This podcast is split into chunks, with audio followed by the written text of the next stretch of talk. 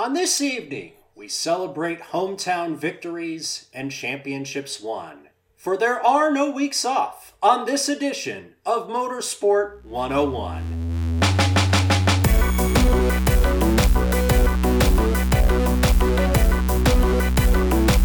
I, I, I see what he did there. I see what he did there indeed. Welcome back, episode 281, everybody. I'm your host, Ray Harrison.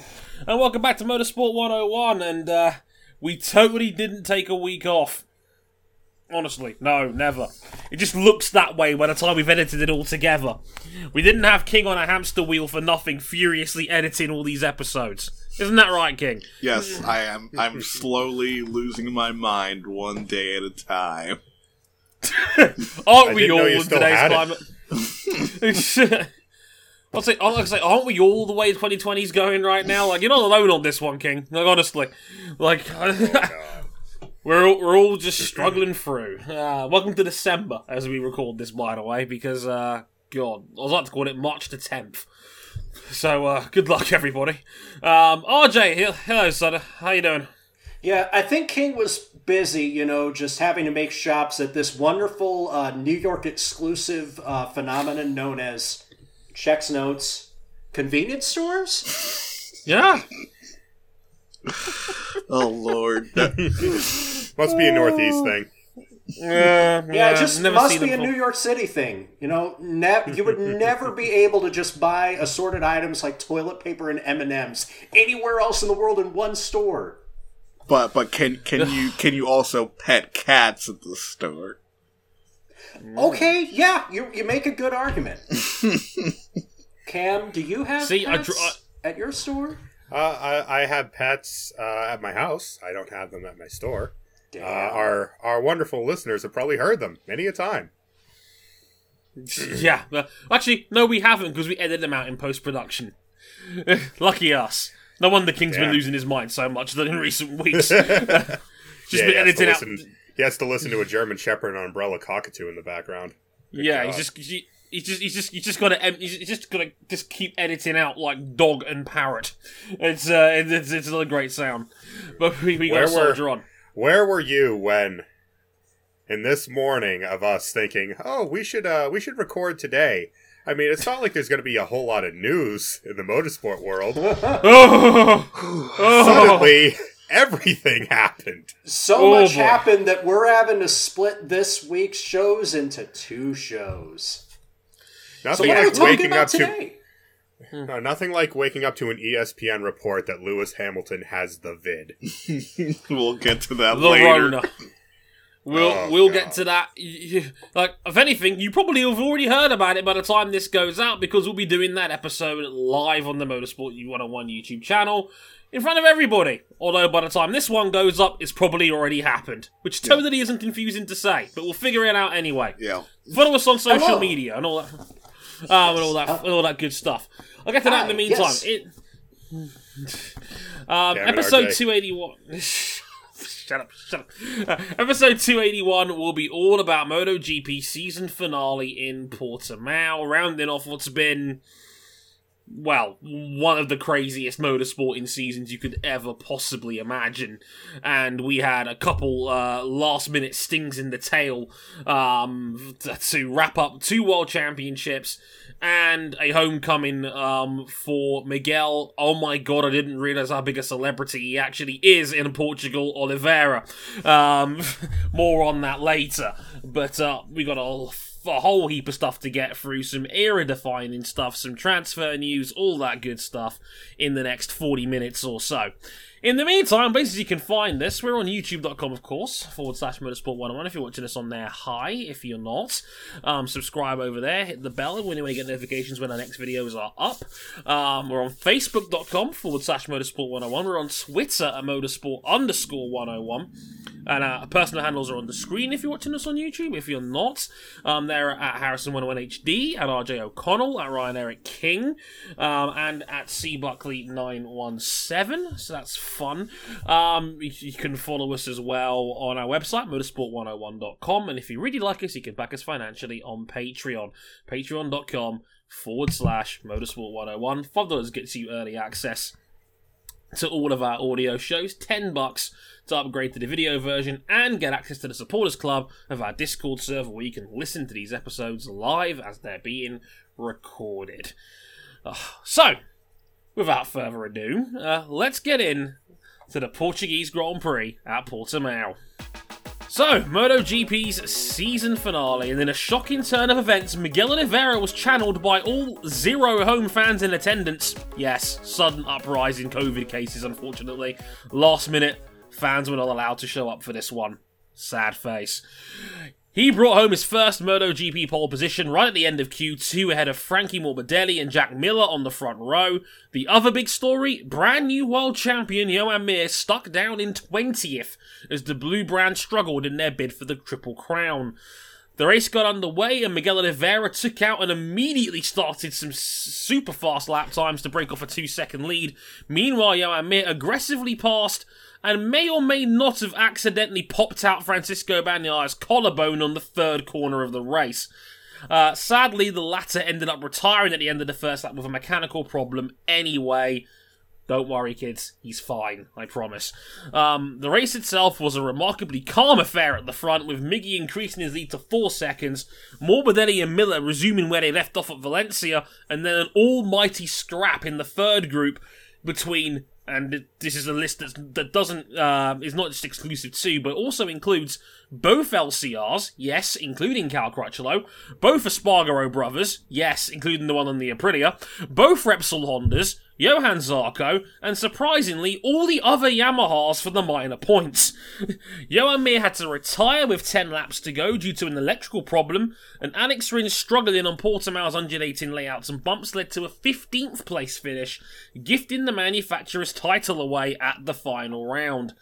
Miggy would win comfortably with a grand slam, pole win, fastest lap, and led every lap over the line. His second win of 2020. Jack Miller took some revenge over Frankie to get second in his final race for Pramac, but not only that, it also confirmed Ducati as manufacturers champions. Their first title in MotoGP in 13 years. Frankie took third to take the championship runner up spot. Andrea Dovizioso finished sixth in what might be his final MotoGP race, and Cal Crutchlow dropped to 13th after some errors in the end of what will probably be his final MotoGP race. Um, also, I, I, unfortunately, in my script, in my haste, forgot to mention Tito Rabat, who sadly was the last bike over the line by one thousandth of a second over Mika Kallio. When it rains, it pours. Bad luck, Tito. Now, I'll get the out of the way. The final championship standings for the year: Joan Mir with 171 points, um, Morbidelli with 158 in second, Rins on 139. Dovi beat Pol Espargaro on countback. They both had 135. Maverick beat Miller on countback, both on 132. Fabio Quartararo had 127. Oliveira ninth on 125 after that last minute win.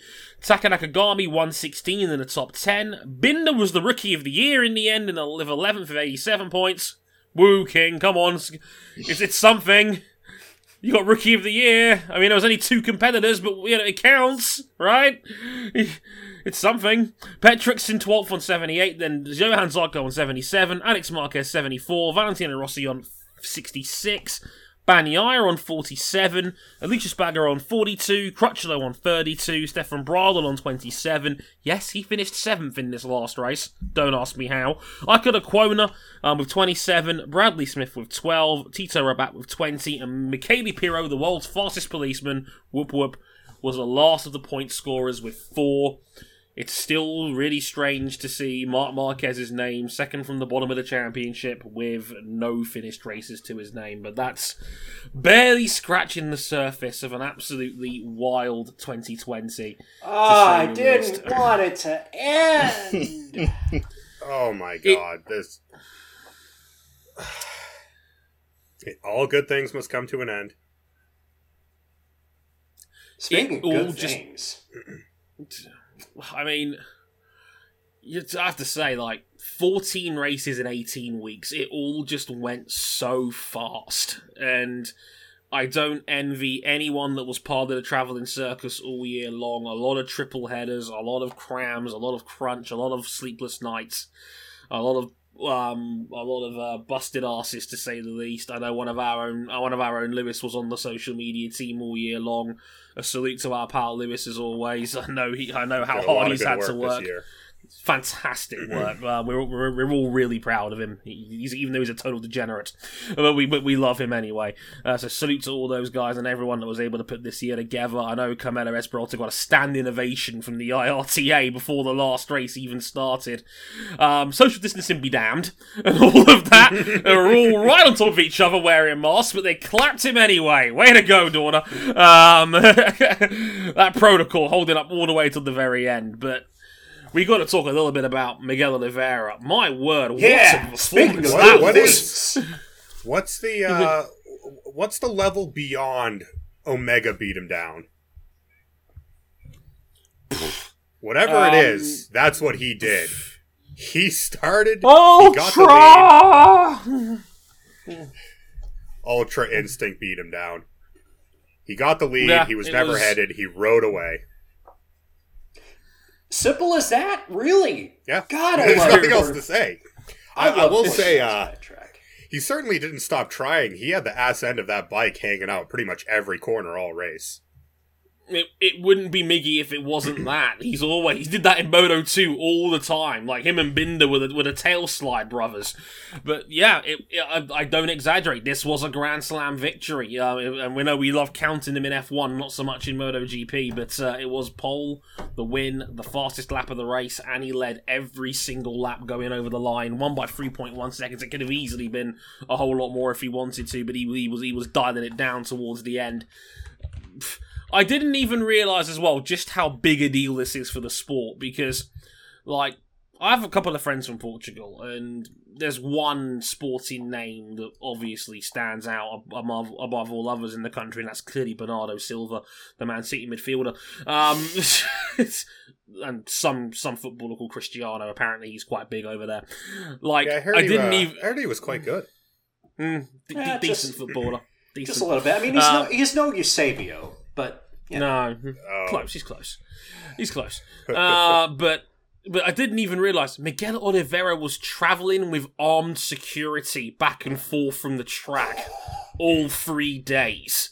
He is a big, big deal in Portugal. I did not realize just how much a big deal he is because I was just told, look, Portugal, we ain't got that many sporting stars, so when we do have them, we put them on a plinth in our, in our country. And Miguel is royalty back home in Portugal, and he got a home Grand Prix win, and the only gutting thing about it was that there was no fans there to cheer him on directly, because, like I said, they had a sudden spike of COVID cases right around the time Formula One race there, about a month prior. Yeah. And uh, that in between, they had to announce that look, public events are a no go, so there was no fans in the house. It's a real shame for Miggy on that one um, that he didn't get any fans to see. I don't it, know. but, He might uh, be thankful. He would have got mobbed after that performance. Oh lord! Yeah, I was about to Oh, say the- that was going to be a mad scene. Like Easy- it would, it would replicate. like it would like, be like like Valentino winning at Misano.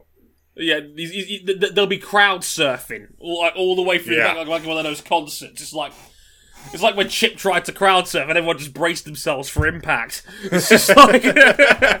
uh, also, But, yeah. I, I, I, I, I didn't mention this in the script, but I feel like I have to mention it. Did everybody see the beef between Jorge Lorenzo and Cal Crutchlow? oh Yes. my goodness, that was that Oh. was wonderful. Let's get No, into we are we at Motorsport 101 are big fans of fresh beef. Fresh beef. Made when Like- you order. And man, Oh, th- Jorge and Cal were putting in orders. that to, to give to add some context to this, or to add some spice, as Chris Eubank might say, uh, to this prime beef. Um, Jorge Lorenzo, as you know, lost his role as a tester for Yamaha earlier in the season. It was announced last week that Cal Crutchlow would replace him with the Yamaha uh, testing setup in Europe, um, formerly Jonas Folger's old job as well. Um, Yamaha's riders like Rossi has pushed big to have more of a testing standpoint in Europe as opposed to Japan. I think it's more relevant for them winning championships. So Crutchlow got that role. Jorge Lorenzo was not best pleased about this, and he took to Twitter, and uh, I believe the quote he used was something along the lines of, It's like digging for bronze and ignoring coal, by Yes. talking about hiring Crutchlow over him. Yeah, it's like exchanging gold for bronze. So he wasn't he wasn't that harsh to Cal Crutchlow to call him cold. Hmm. Yeah, he's he's like yeah. So he basically said, "I'm basically just way better than him," and, and, and, like this. Of course, this was going to get thrown to Cal in a press conference somewhere, especially when one of the best names in the business from journalism standpoint, Simon Patterson, is a very close friend of Cal's. So of course, Simon offered up the question: "What did you did you see Lorenzo's comments?" And Cal was, by his standards, quite remarkably diplomatic and said, "Look." I've got no beef with Jorge. Um, all I just think of him is that he's a five-time world champion, but he will tell you a lot that he is a five-time world champion in one of the most remarkably subtle disses about his ego I could have I'll possibly have you imagined. know, I am a five-time motorcycle world champion. You hear that, Scott Goodyear? I had won the 1998 Indianapolis 500. But Dre, it gets better because Lorenzo returns serve.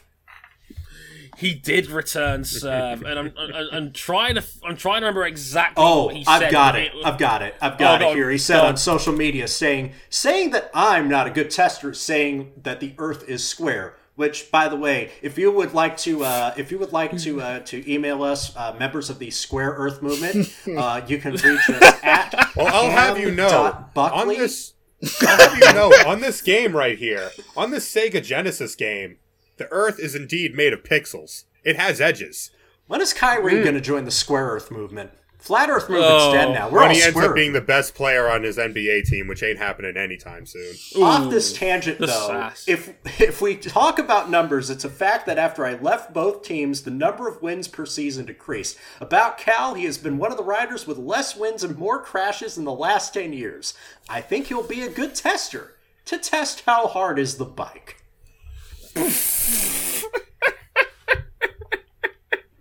I'm dead. I, Okay, the thing is, the thing is here. Neither of them are stop the damn exactly. Here's the thing, Skip. Neither of them are exactly wrong about each other. no, it's a, That's the it's a best rem- part. It's a remarkably accurate dig because you're absolutely right. Jorge Lorenzo has an enormous ego. Anyone and their mother will tell you. Lorenzo is a bit of a diva, to say the least. He has uh, egos the size of his testes. They're enormous. And um, he doesn't mind telling people that he's a five time champion over and over again. He was on Instagram Remember, this during is- this weekend saying, Uh, Let's remember this is the guy who left Yamaha at the end of 2016 because they didn't feel his title was celebrated enough. You can read all about that title in Andre Harrison's own The Kick. Oh, I didn't even have to plug it. How kind of you, Cam. Uh, this isn't that lovely. um, w- I can be available at all good Amazon sometimes. retailers. but um, yes, But, but yeah, very it- true. it's a known quantity. Jorge It's a known Lorenzo has a hell of an ego. he does. Cal Crutchlow he, crashes a lot. He does. There's it's like they both went for the really obvious jugulars. Yes, Lorenzo is an egomaniac. Yes, he's extremely outspoken. Sometimes he's right to be outspoken. Other times he ends up looking stupid. Like me, only a bit more likable.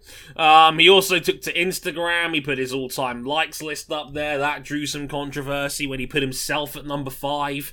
Um, he's probably right to be fair, but still. Um, he also talked about how he doesn't like Jack Miller, but didn't want to get into the reasons why. Um, he said one day you'll know, basically, which is just was he writing a book or something? I don't know. Um, but Lorenzo was uh, ultra sassy on Twitter. Crutchlow has um, was a bit, I think, a bit too focused on his own retirement, um, or pseudo retirement to really focus on a war of words with Jorge Lorenzo. But uh, let's just say, if you follow him on Twitter or Instagram, you will get a lot of um, interesting chat, to say Oh, the yeah. least. Uh, um, but uh, we love a good beef on this show, and that was hilarious to watch um, over, over the uh, over the last few days and We love Digital Fight Club. Yeah, we love Digital Fight Club. It's fun because we, we, we're lacking real fights in the midst of COVID. Everyone's keeping their distance, but we can still have beef over a keyboard, and that's Yeah, always John fun. Jones and Daniel Cormier taught us this a long time ago. Uh, I, am gonna I'm gonna talk about Suzuki because man, they had a hell of a time to have their worst race of 2020. Oh yeah, yeah. It's Yo, a good Mir- thing that it's Yo, a good thing Suzuki before- wrapped things up when they did. Oh, Be- before Joan Mir uh, wrapped up the title, you know, before his bike broke down, and after he broke up the title, but before his bike broke down, he was just banging into everybody.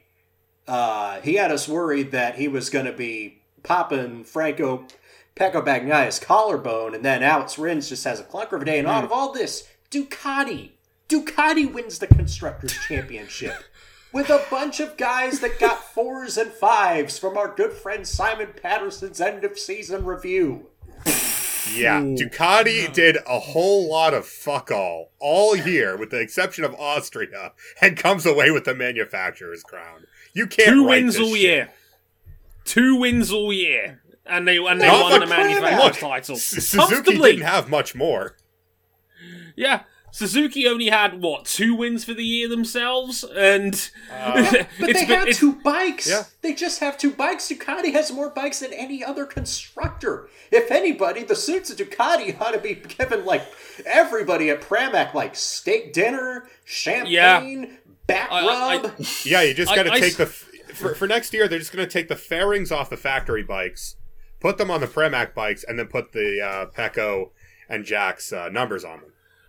I I wrote a six thousand plus word season review on the whole on, on team by team on motorsport101.com if you want to read it. But there was a key part in Dovi's section that I mentioned that uh, the factory Ducati was not the top Ducati on the board. Six out of the fourteen races this year.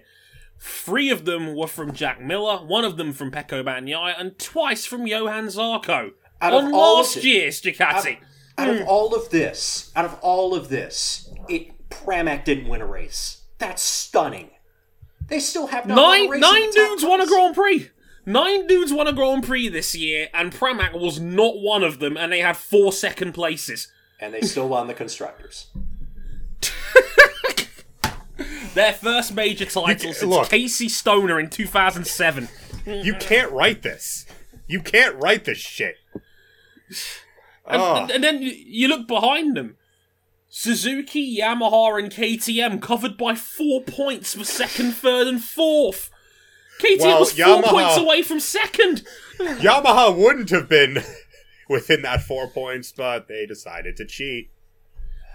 They did. They did. And Honda, And- well, Honda were just happy, Happy to to, uh, happy happy to only potentially ruin the career of one rider this year.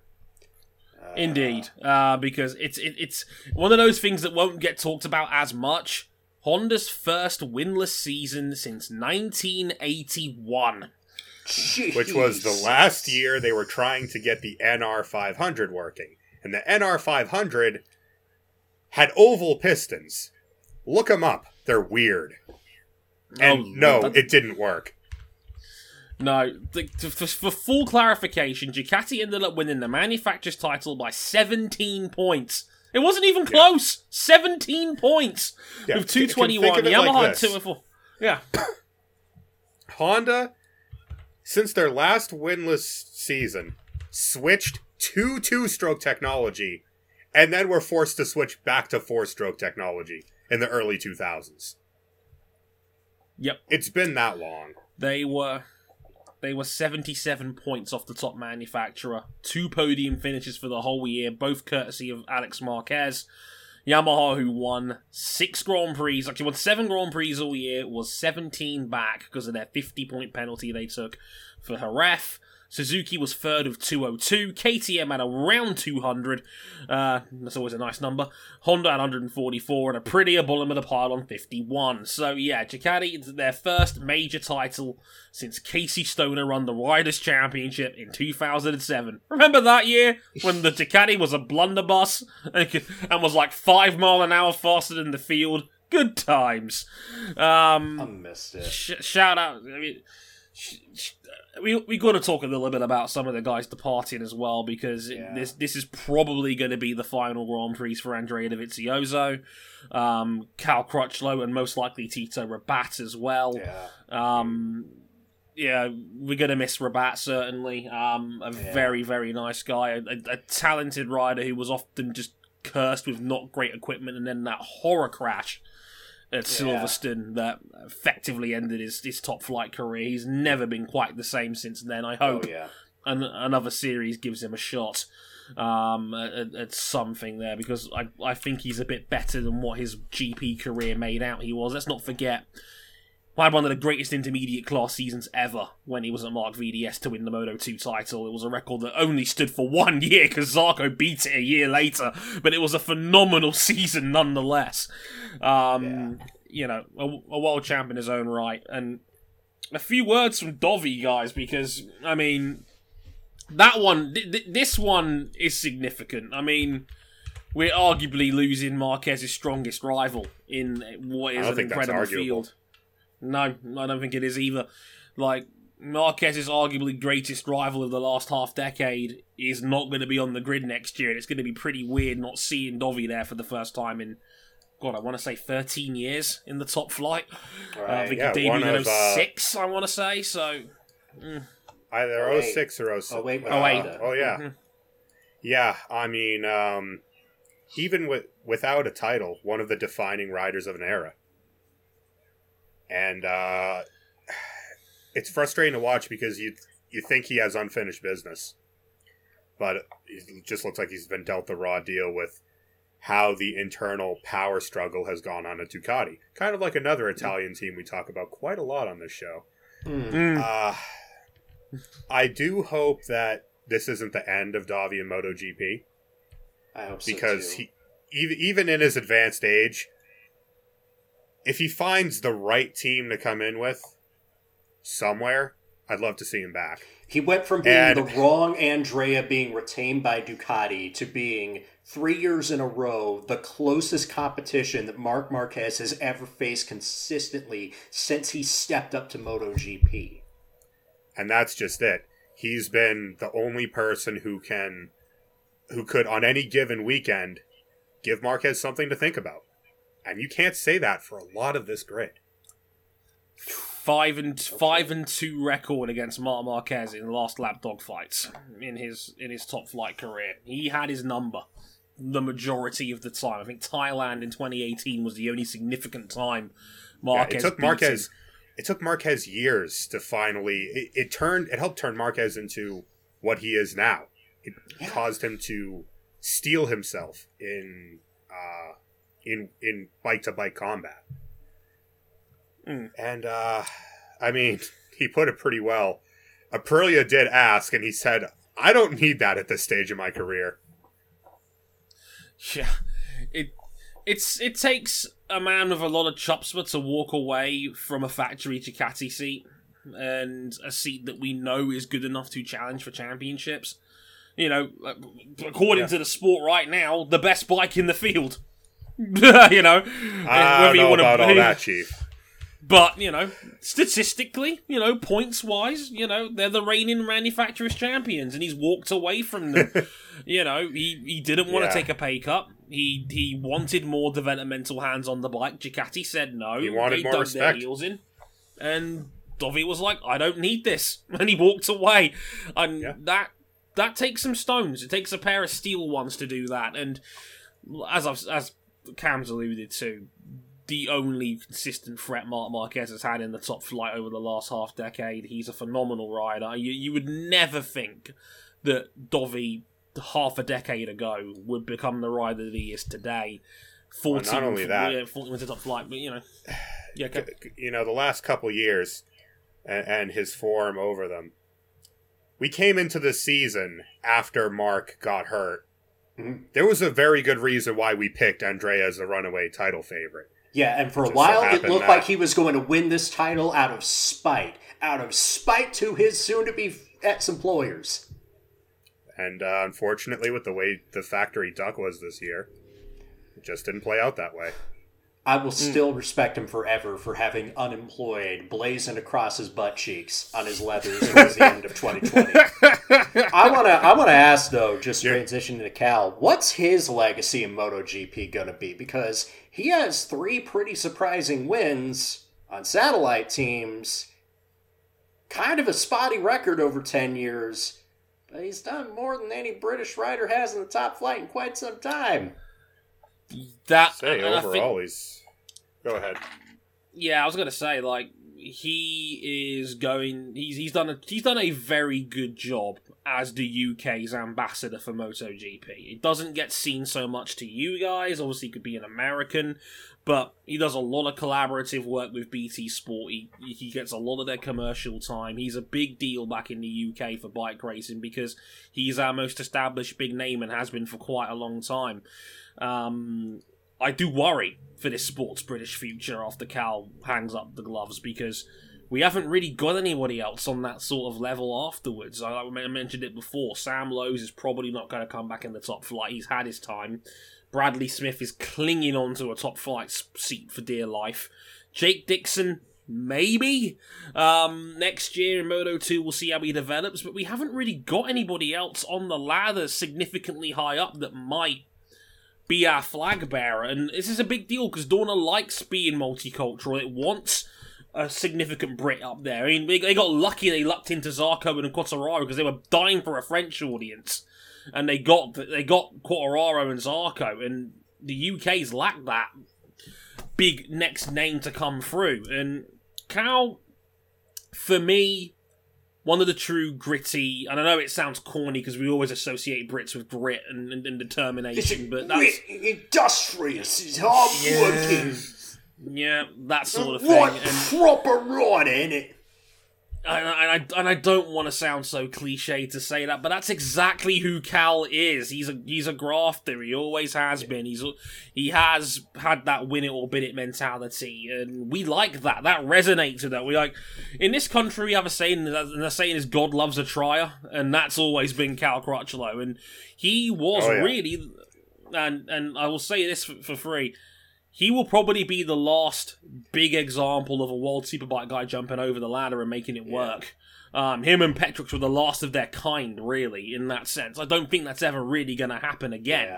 Yeah. Um, he came over as a super sport champion, you know, walked into a difficult Tech 3 setup, a difficult situation for Brits in the sport in general because James Tozen had just hung it up um, at age 30 due to the wrist problems he's had, which he still suffers to with this day. Yeah. Um, Pour one out for know. Ben Spies, too. All that Yeah. potential, all Yeah. those shoulder surgeries. Indeed. Um, he but he was a grafter. He always tried hard. He would always have phenomenal perseverance and incredible pain tolerance. I have to be honest. And I yeah, gotta say, man's man's had shoulder ligaments going during races this year and he's still toughing it out. Yeah. I, I still remember in 2013 he broke his ankle in, in qualifying. had to start from the back at Silverstone, and he came Oh, up through the field and finished in sixth. Don't The man's a don't quality mention rider. Cal's broken ankles because I'm just remembering the fucking the, the, the X-rays now. Yeah. And I, I I ate 20 minutes ago. No, uh, yeah, and uh, Another thing as He- well he's- with Cal, I'd say he's also over the last few years probably the best satellite rider in the whole field.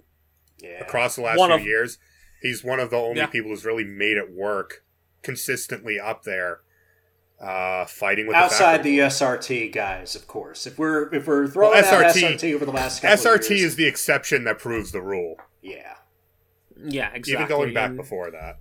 and there is always an intrinsic value in GP um, with independent success because he's one of the embodiments of the sport's continued development to improve the ind- independent situation in the sport. It's a big part of the reason Cal got those three wins, but it also proved he can run with the very, very best this sport has to offer.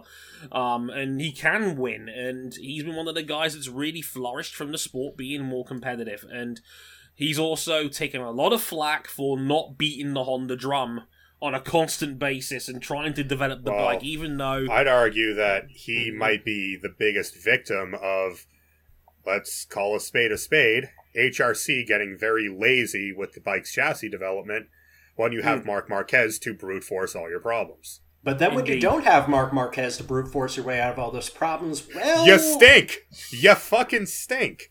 And Yeah. Honda stunk this year until really the last four or five races of the year when they were forced to get off their ass and start making the bike better. Indeed, and uh, yeah, and not to be too corny, he's a funny motherfucker. He always has been. He's Yeah. always he's always good for a quote. He's good for a Yeah. soundbite. He he does not mince his words. And in a world where more and more motorsport dudes are becoming PR lapdogs and will just say the company lines, Cal was always willing to give you his time, give you his peace of mind. And uh, I look I forward to him being able to spend more time with uh, his partner and, and daughter Willow. Um, and um, that's why he's now going to be a part time tester. So I wish all three of them the very, very best. They're three good dudes in their own right, and um, I hope whatever comes next for them, they uh, they they take with the typical aplomb they have in their careers to date as well. They've been great assets to the sport, and uh, you know we'll see how they go uh, in the near future. Couple of loose ends to tie up in the top flight and some other news real quick. Uh, Aprilia did confirm their last seat in the end. It We need was to gonna talk be- about Aprilia for Yeah, a couple like- minutes because they nobody were wants getting this ride. they were getting roasted by people you hadn't even heard of. Hey, Like- I've heard of Joe Roberts. Yeah. Joe Robert, I, I love what he said. Uh, I want to win, and I think my best chance is in Moto 2 with my team. Ah! Joe USA, Roberts, USA. who has not won a top flight motor race, so he's not won a motor Not even 2 looked race, like by it. the way. No, Uh, since not- the first round of the season, hasn't even looked like winning one. Nope. And yet he turned around and said, I want to win, and my best chance of doing so is staying in Moto 2 rather than joining Aprilia. So that deal that was going to be announced as Joe Roberts, Roberts turned them down and the deal fell through. Can you realize Um, we Americans have been starving for top flight Grand Prix representation, oh, yeah. and I am happy that he turned them down. Yeah, didn't didn't uh, Chaz Davies turn him down too? There were rumours about Chaz. Um, there was rumours that Dorna was pushing hard because again they want a Brit in the top flight. There's no guarantee there'll be one next year. Um, I'll get to why in a minute. But uh, there was rumours about Chaz um, because he was still a free agent until a couple of days ago. Um, Yeah. we'll talk, again, talk about his future Um, very quickly in a second. Davi, but, we uh, mentioned, basically said, "I don't need that at that that uh, this stage of my career." no, He doesn't. Uh, was nobody about- wants nobody wants that poison chalice. Yes. Um, so it turns out Aprilia is like, well, we got no one else left. Um, boys, have at it. So they've announced that uh, Lorenzo Savadori and Bradley Smith will be in a series of winter testing duels. And whoever does the best over winter testing will get the Aprilia seat for next year. The loser stays on as a test rider. It's a Hey, reality holy- TV contest. Yeah, holy shit! It's the Roush Racing Gong Show all over again. Two Aprilia enter, one Aprilia leave. That is F1 Esports legend Lorenzo Savadori you're talking about. Ah, this year's Italian Superbike winner. Um, so I, like, the, the, as soon as I announced that, the look on King's face just said it all. It was just like, what are they doing? Like, it just, oh lord, this is Oh. a mess. Yeah. Lorenzo Savadori and Bradley Smith will literally be going head to head for the last seat in MotoGP in 2021. So obviously, we probably won't find out who gets that seat till maybe February next year when we get to the Sepang test. Good luck figuring that one out. Um, so yeah, Lorenzo Savadori and Brett Smith going head to head. A couple of bits of World Superbike needs to wrap up as well. Chaz Davies was rumoured for that Aprilia seat. He's not coming back to the to MotoGP ladder. He's going to the Go 11 Ducati team for next year. Great hire for the Go 11 team, as far as I'm concerned. That's about as good a rider as you can get on a Panigale. Um, very, very nice Big work for agree. them um, Chaz will be a, a contender on that bike, no doubt in my mind whatsoever. We're getting two satellite BMWs in the field next year on independent running. One for the returning Eugene Laverty, and the other one for Jonas Folger, who's back full time next year. Great, great stuff. delighted for Jonas to be back in the back in the paddock full time. He was he was in MotoGP, had a very solid rookie season uh, three years ago, but he had a very mysterious illness that um, put him out of racing for a good year and a half.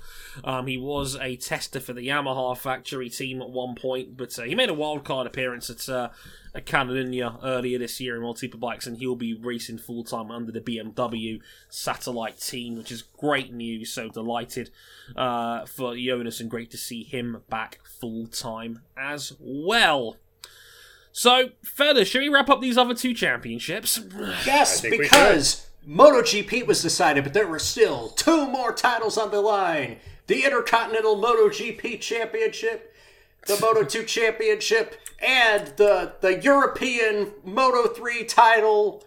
Or, or is it the 24 7 championship? Or is that Moto E? I don't know.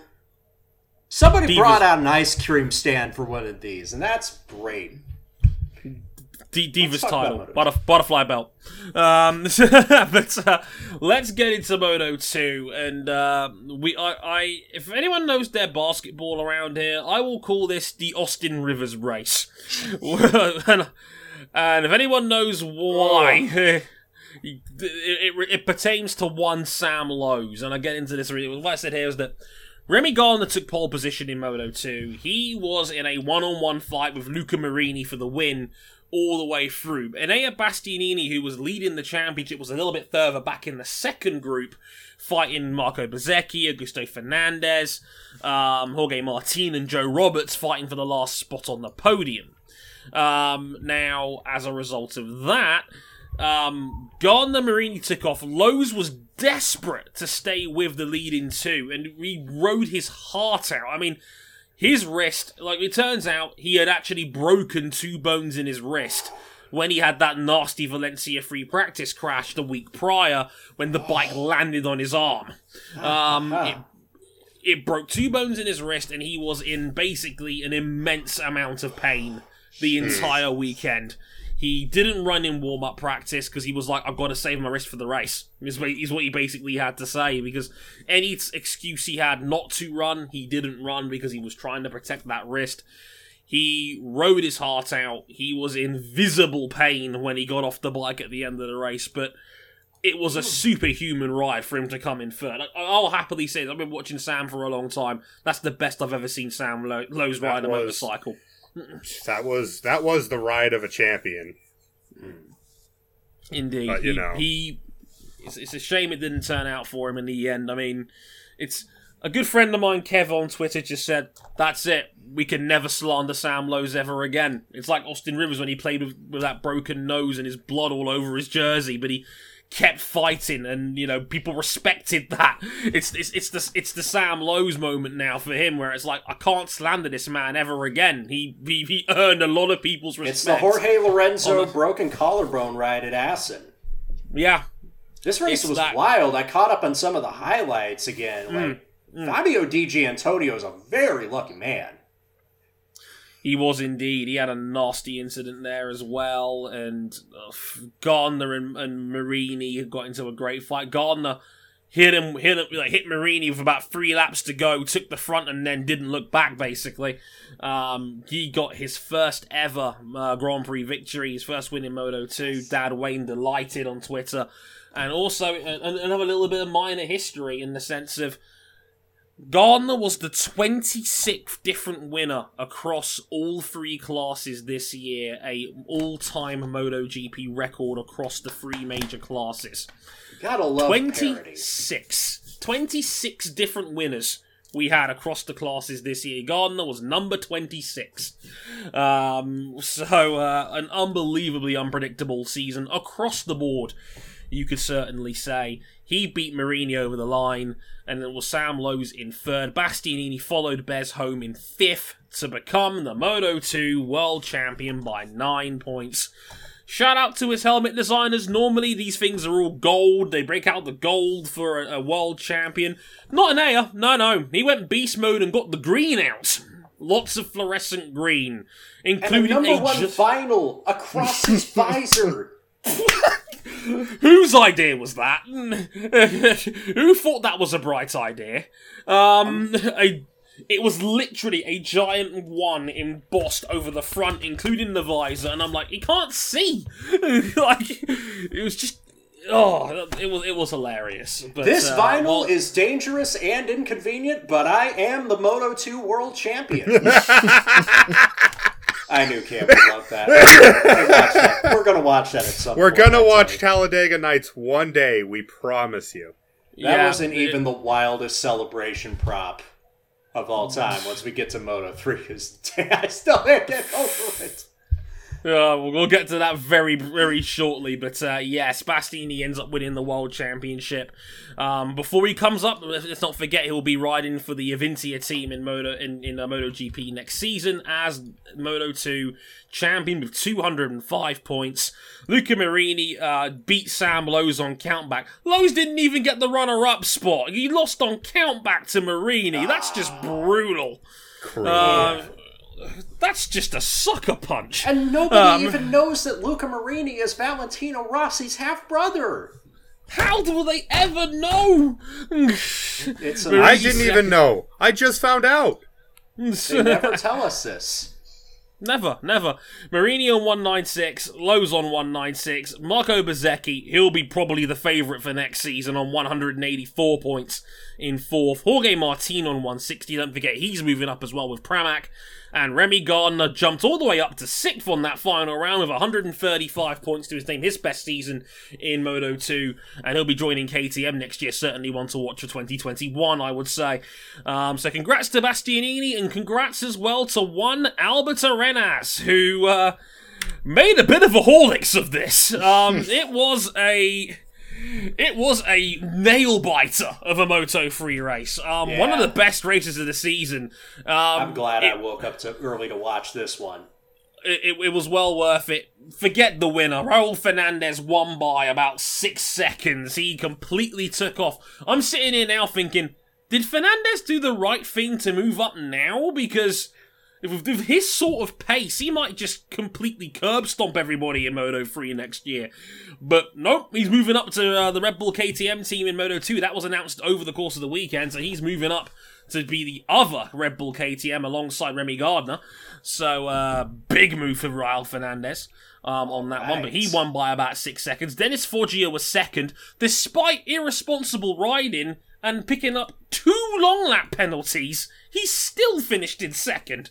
like, that's how much pace the Leopards were carrying over the course of this race. It was ridiculous. Um, Jeremy Alcoba was third. The main title fight was at the front. Arbolino was in the second group, um, trying to hang on. He went from 28th to 5th, Arbolino, over the course of the race. He gave it everything to try and and steal the title. Couldn't quite do it. Um, Ogura was 8th in no man's land, and Arenas ran out of tyres at the end of the race. He slipped all the way down. He got punched up a little bit by the Moto 3 Dropped like field. Ended up yeah, dropped all the way to 12th, but just limped over the line to win the Moto 3 world title by four points uh, in the end over Ogura second on 170 and Arbolino, who again rode like an absolute madman and picks up the bronze medal for his trouble. Um, Tony the- Arbolino could have won this if not for a COVID case that he didn't even have. Yeah. If you, remember, if you remember the first Aragon round, he had to self isolate because someone on his flight from Paris tested positive for COVID 19 and he was a victim of close contact. Um, he did he tested negative, but he had to self isolate anyway because that was Spain's rules. So, unfortunately, Arbolino missed the round. He missed the championship by four points. Kinda says it all, really. Um, Yeah. But but uh, he'll he'll be ruining that. Not for too long though, because he'll be in Moto Two next year with the Dynavolt team. So keep an eye on that one. He's re- he's replacing Thomas Luthi. Luthi's leaving them to go to SAG. Um, it's all a little bit of a reshuffle because he's replacing Gardner, who's going to KTM, etc., etc. Because Martin, so that that's how the uh, little chain of events uh, rolls back with each other. So yeah, first, second, and third, second, third, and fourth in the championship are all moving. I think actually the top five are. 'cause I think, I think Vietti's moving up to be um, Bez's teammate at uh, Sky at Sky next year. As also the top five are all moving up in Moto Three next year. John McPhee, It's- if you don't win this title next year, I swear to God, like He never will. like- he never will. We're giving you to Gibraltar, John McPhee, if you don't win this title. I didn't want to close the segment without talking about the fact that Albert Arenas' team had an actual goddamn ice cream stand. Yes, the Albers are right. Apparently, his nickname is the Ice Cream Man. I do not know. How, I have to ask Lewis about how this came about because I honestly I've never heard of this one before.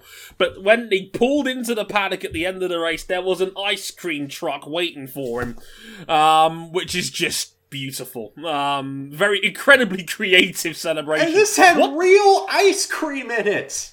Yes, gelato for everybody. um, Oh, that was my favorite thing. Like I've seen like over Wonderful. the top celebration props before, but this takes the well, it doesn't take the cake; it takes the whole double scoop. it, it doesn't. It does indeed. This joke is Uh, going too far. Please, God, end the show. I mean, this this is going to be our final MotoGP show of 2020.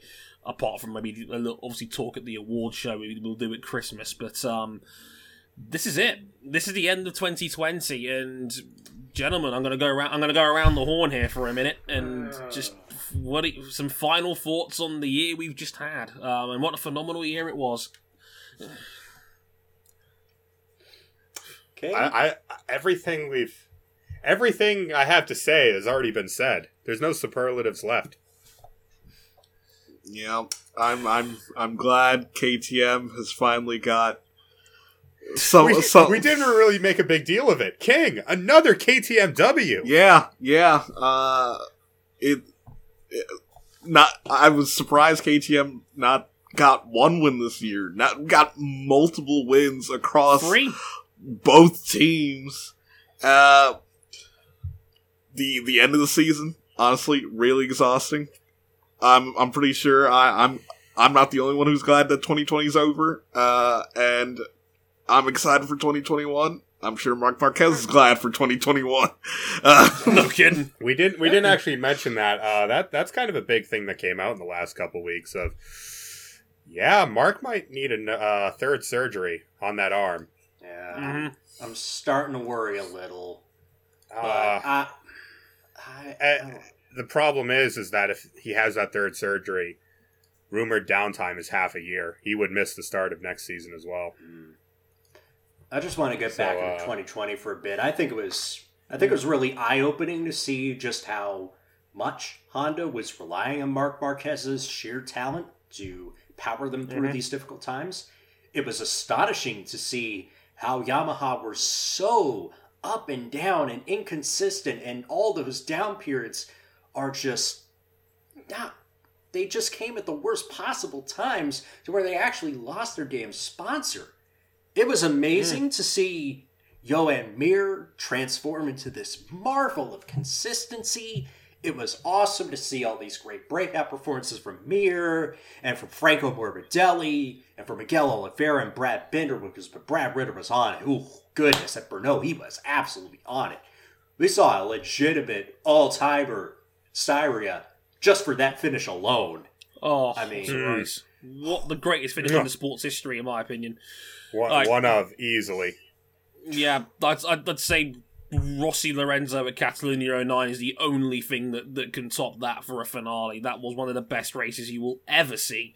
Um, and yeah, to follow on from what RJ had to say, like what a like it's all like it, to fit the theme of COVID nineteen. It's almost like this season will almost live in a bubble in the unique circumstances of our time in sport. And you look at all the recent MotoGP seasons we've had before it, and this is such an outlier. It's mhm. fascinating to break down and See, look every- at. Every narrative that was written before the season started, not only did they get burned up, you know, the day that Marc Marquez's arm got broken, they, they continued to be shoveled into the fire every single race.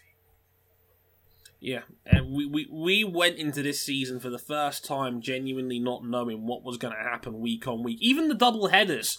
The second Yeah. double header tended to be a lot more different from the first one. Everything changed. We went, we went like, like for example, we look at Aragon. it was Rins versus Marquez, but not the Marquez you were thinking of in the first time round. And the second one, Morbidelli dominates and wins by a mile. It was it was it was a fascinating season. And, and Every again, as single weekend, we think hmm. we know who the new title favorite is going to be until we don't. The script We just did- flips. And we didn't until really three or four races to the end of the season.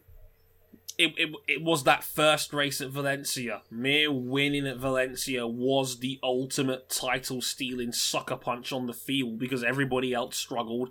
And Mir finally cracked the glass ceiling and won the race he should have won in Styria earlier in the year.